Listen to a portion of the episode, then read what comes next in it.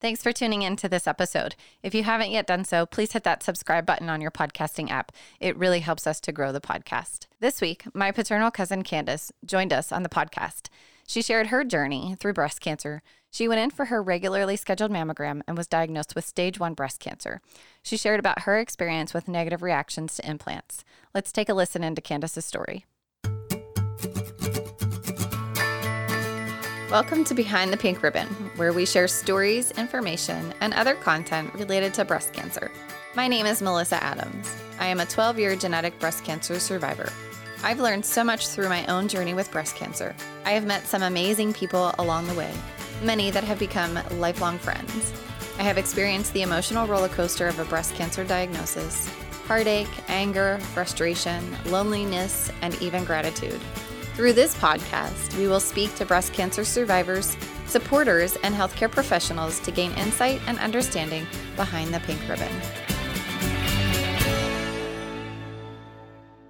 I'm here with Candace Wright today, and I know Candace because she is my cousin. She happens to be my cousin on the paternal side of my family, which is where my genetic breast cancer mutation comes from. So, Candace, I'm excited to have you on the show. Hello. So, let's go ahead and talk a little bit about your breast cancer story.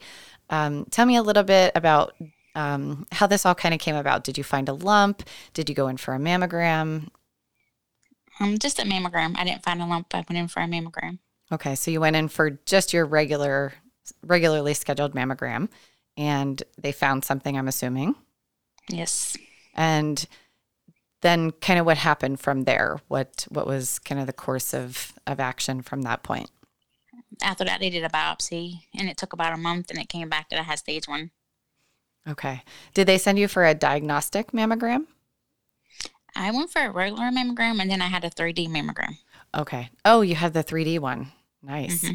i mean they didn't have those when i was diagnosed so but i've heard fantastic things about the 3d mammograms that there's so much um, they're they can just provide so much better information about uh, the breast and just so many different images. So, okay.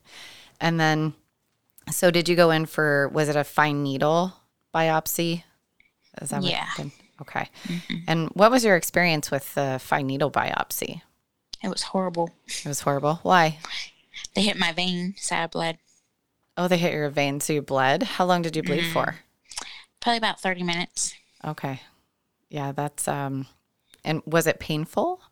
Oh my gosh, yes. Was it the the biopsy that was painful or the um the bleeding that was painful or the whole process?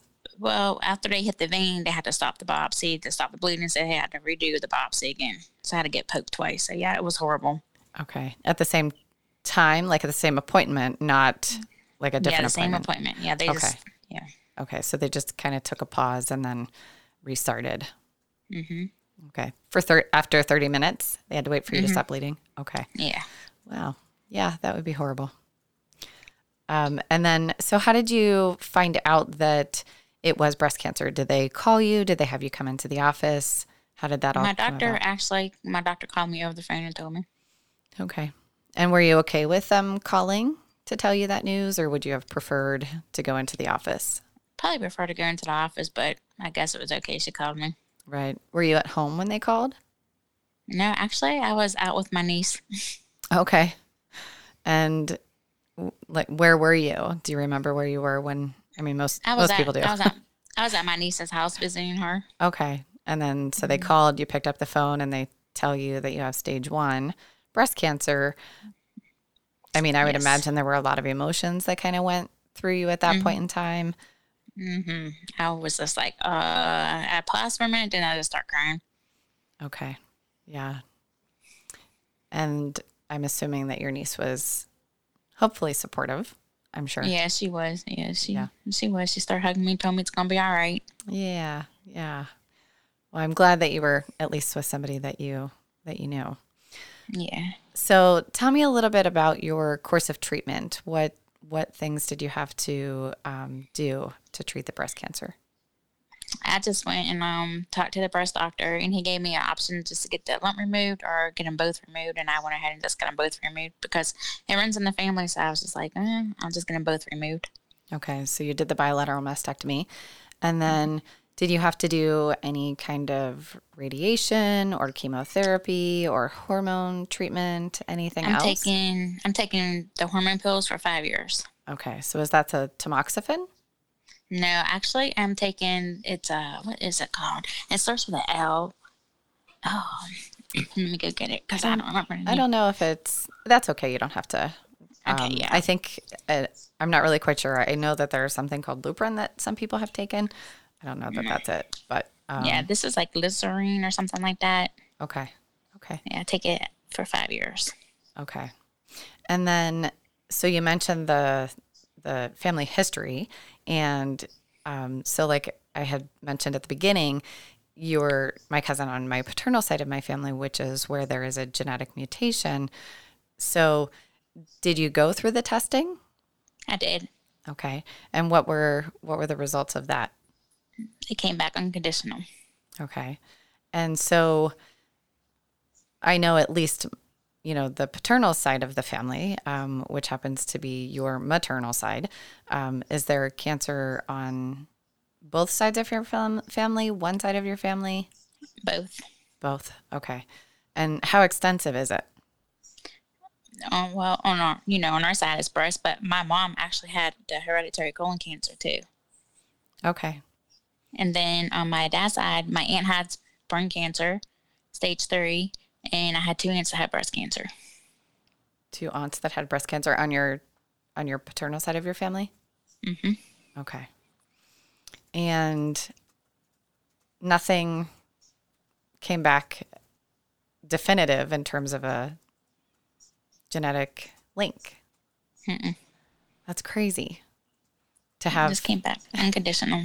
yeah, to have both sides of your family that have an extensive history of cancer, you know, it's uh that's a that's a lot. Yep. All right. So no chemotherapy, no radiation. Mm-mm. Okay. So tell me a little bit about, um, you know, kind of how things have changed for you as a result of the breast cancer diagnosis. It's horrible. Yeah, hot flashes. They're horrible. Well, they had to do a hysterectomy too. They went ahead and did a hysterectomy because they said um, breast cancer were linked with ovarian cancer. So I had to have a hysterectomy too. Right. And And so they when, put me through early menopause. okay. Yeah. And when did you have the hysterectomy? I had that, let's see, in October. I had my breast cancer, I had my boobs removed in April, and then I had my hysterectomy in November. Okay. So it was like one right after the other. Mm-hmm. Okay. And did you do reconstruction? I did ex- I did the um, implants. Okay. So did you go through like the expanders and Yeah, I went through Um, the expanders, the fill-ins. Okay. And so from diagnosis to say like your hysterectomy, I mean I would still say that you're currently in treatment still. You're still on the medication. So in my mind that's still active treatment. Um, so from diagnosis to the point where you had the hysterectomy, what was that time frame? like six months. 6 months. Okay. So that went that went really fast. hmm and i mean to have to have your breast removed and to have your your ovaries removed i mean that i feel like would be pretty challenging emotionally as well as physically Yeah, it was horrible. Yeah. and so what were some of the things that you experienced physically as a result of having both of those things removed in such a short period of time hmm, Let's see. The hormones, hot flashes. Like you can't. I can't even barely go outside because I just can't. I can't deal with the heat. okay and what about like you know range of motion activity level like anything Mm, I don't like. I used to be able to do a lot, like get to the gym and stuff. I don't. I have like my left. When I took my lymph nodes out, my left arm is still numb. I still have numbness in it. I don't think I'm ever gonna get my feeling back in it. Okay. So did they take out all of the lymph nodes or No, they only took a few out and they they came back negative. okay. Okay. But still numbness. hmm And did they say that's caused from the lymph node Yeah, they removal? said it could take a couple years to get it back. Okay. Okay. Mhm. Yeah. Well, that's. I mean, that has to be challenging within itself. It is. It's horrible. Yeah. And then what about like the emotional aspect? Um, what? I'm very depressed. I take medication for depression now. Okay. And have you? Did you start that pretty much immediately after going through the surgeries? Mm, yeah, I am. yeah, started about, probably about mm, probably about three months after I had everything done. Okay. And what about like counseling or support group? Have you ever gone to any of either either of those? No, I have like I joined a support group on Facebook. Okay. And what is that support group? Um, it's called breast cancer, and it's like I met like a lot of nice people on there, and like we go through a lot. Actually, one of the ladies I met on there actually came to North Carolina where I lived, and we actually met and hung out together. Oh, really? Because she got diagnosed with breast cancer like two weeks after I did, and we have like all of our surgeries like almost a week apart. Yeah. I mean, that's and where was she from? New York. New York. Okay. So she came down and you guys hung out and hmm Yep, and Wow. we socialize and we talk all the time. yeah. Well, that's uh I mean, that's kind of cool for for her to come all that way to visit and and to hang out. I mean, obviously you must have a a great relationship that you've created. Yeah. Yeah. And so how did that relationship kind of start? Like did she message you? Did you message her? I just um I put something on on Facebook on that site and um I was like really depressed and she just started inboxing me, private messaging to me and we just started becoming like really good friends. Yeah. And is she kind of going through the same things in terms of like the depression related to it? Yeah, she's going through a lot. Yeah, she's she um she did a reconstruction with they used her skin and made because she only had one boob removed, Okay. so she's been going through a lot. Yeah. And so thinking about you know the way that it's impacted you and the way that it's kind of you know changed your life and um, you know I've heard you say the word horrible several times um, you know and and the fact that you're using the medication to you know deal with the depression. What are some things that you might be able to offer to somebody else that's feeling that same way?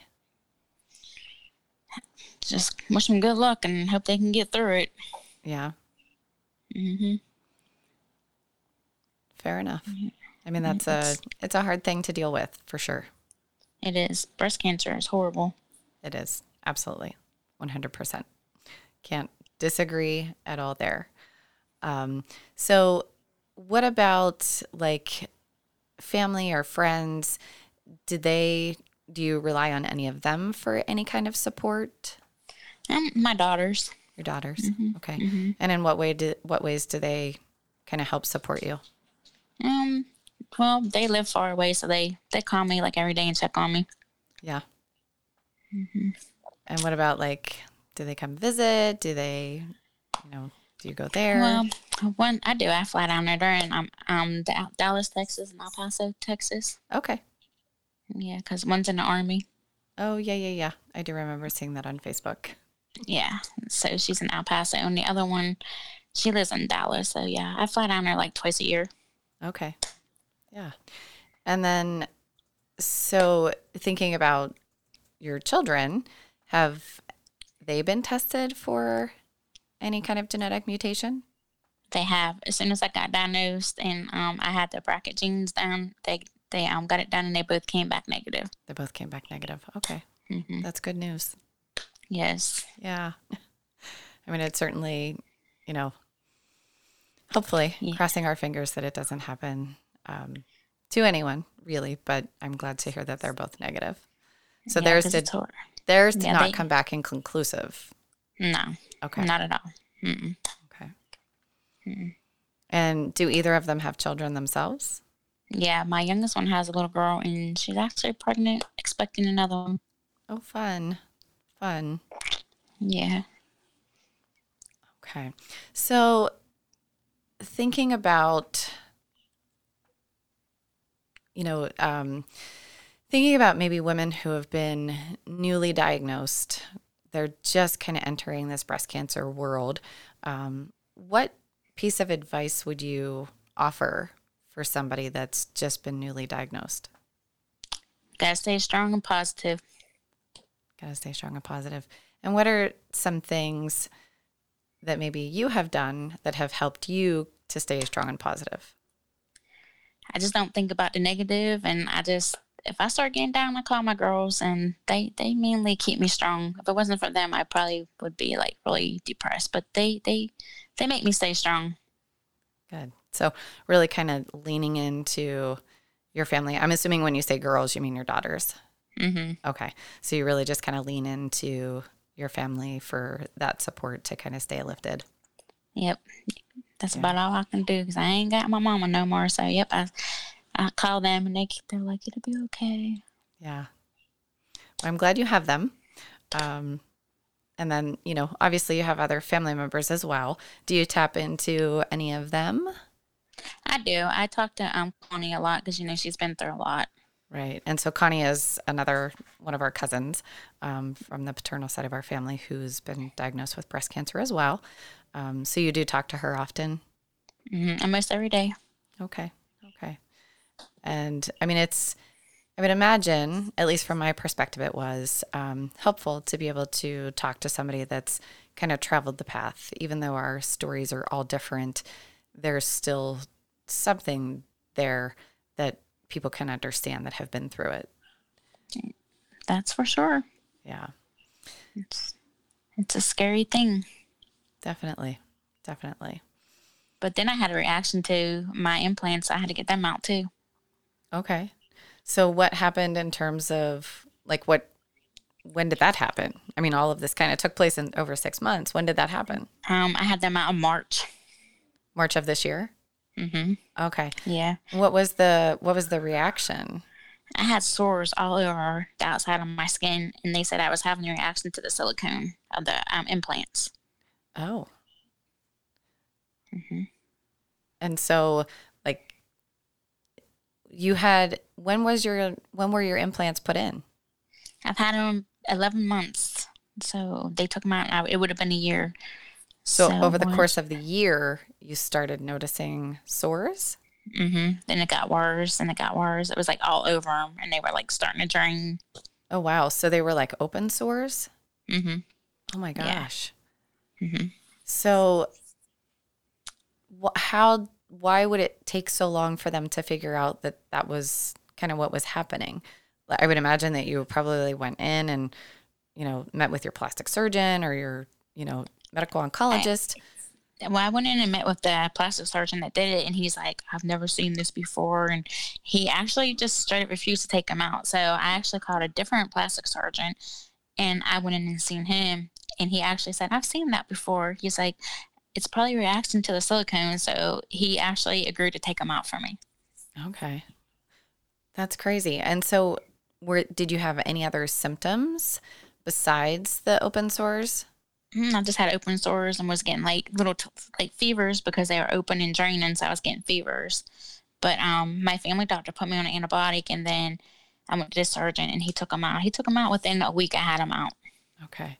So was there a was there a, a leak or anything in the implant that gave you any kind of exposure to the silicone? Because I mean, obviously they're they're you know covered. The silicone is covered by an outer layer.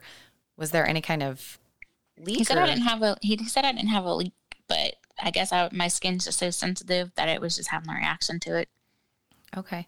And then, so when you had them taken out, did you then get new implants put in? I have nothing. I'm flat. Okay. Okay. And that happened just in March. hmm Yeah, so that's that's pretty fresh. Um and what are your like what are your feelings about that? I mean, obviously you opted to have implants and then you know this kind of happened. So, you know, what where are you kind of with now, you know, Well, they wanted me to use my skin, and I refused to do it because I know a lot of people had so many complications. So, and he's like, "Well, we can do you more implants." I'm like, "No, I don't want no more implants because I don't want another reaction." So, I'm just, I guess, I'm just gonna stay flat, yeah. I know a lot of horrible. women. It's it's not very pretty sight though. Yeah.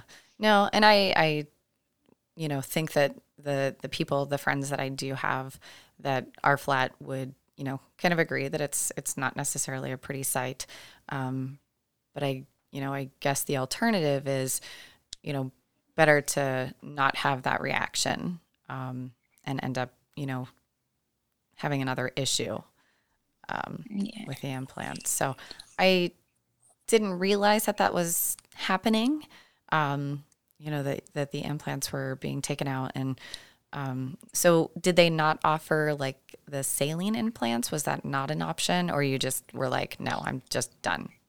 I just told him I was just done because he said they're all made with silicone. So I was just like, well, if I'm having a reaction to one silicone, I might have a reaction to the next one. I don't want to go through that again. Sure, absolutely, absolutely.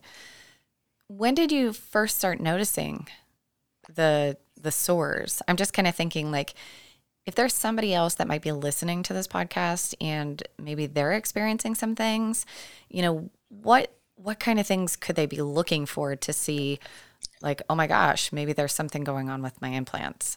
At first, they look like it just like like a pimple, like it looked like a little pimple that come to a head, and then it just started like getting bigger and bigger and bigger, and then it started getting on the other one. And I was just like, this is not like normal, like.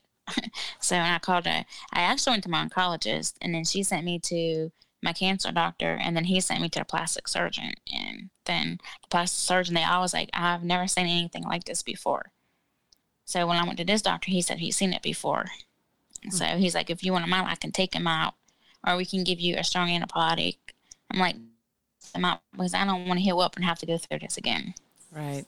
So it started as like one like one pimple on both Mhm. sides. And it then it, started out on one side, Right. and then like like two weeks later, it got on the it was started on the other side, and then they and just it just started getting bigger. So Mhm. then it kind of looked like a was it kind of like a boil or was it like the the when you say that it broke up and it broke open and started to kind of drain, was it like a creamy or was it clear or like what did that look like? It was just it. Well, it looked clear, but then it got infected. I guess because I mean I didn't put anything on because I didn't know what to put on it. So sure. yeah. Yeah. so I I, was just like, what do, what do I do? And then I, you know, I called this doctor, this doctor. I went, I went to four doctors, and then finally, I was like, let me find me a different surgeon so I can get a second opinion. yeah, absolutely. So, so he's like, yeah, I've seen this before. So he's like, we can either give you a strong antibiotic or we can remove them. I was like, just remove them. Right. Yeah. I mean, if you're, if that's where you are, that's where you are. And, you know, you've got to kind of make that decision for your overall health and your emotional health. Um, you know, there's definitely something to be said about having to go through multiple surgeries repeatedly. So, um, well, thanks for sharing that because I, I think that certainly will be helpful for anyone that, you know, might ever experience that. I, I would hope that it's rare, but I think that's certainly good information to share. So thank you for that. You're welcome. Yeah. So, well, we're going to go ahead and end here, but, um, you know, again, I'm, I'm glad that we had the opportunity to talk and share your story. So thanks for coming on. You're welcome. Thank you for listening to this episode of Behind the Pink Ribbon. Don't forget to rate, review, and subscribe. If you or anyone you know would be interested in sharing your story, please send an email to podcast at behindthepinkribbon.com.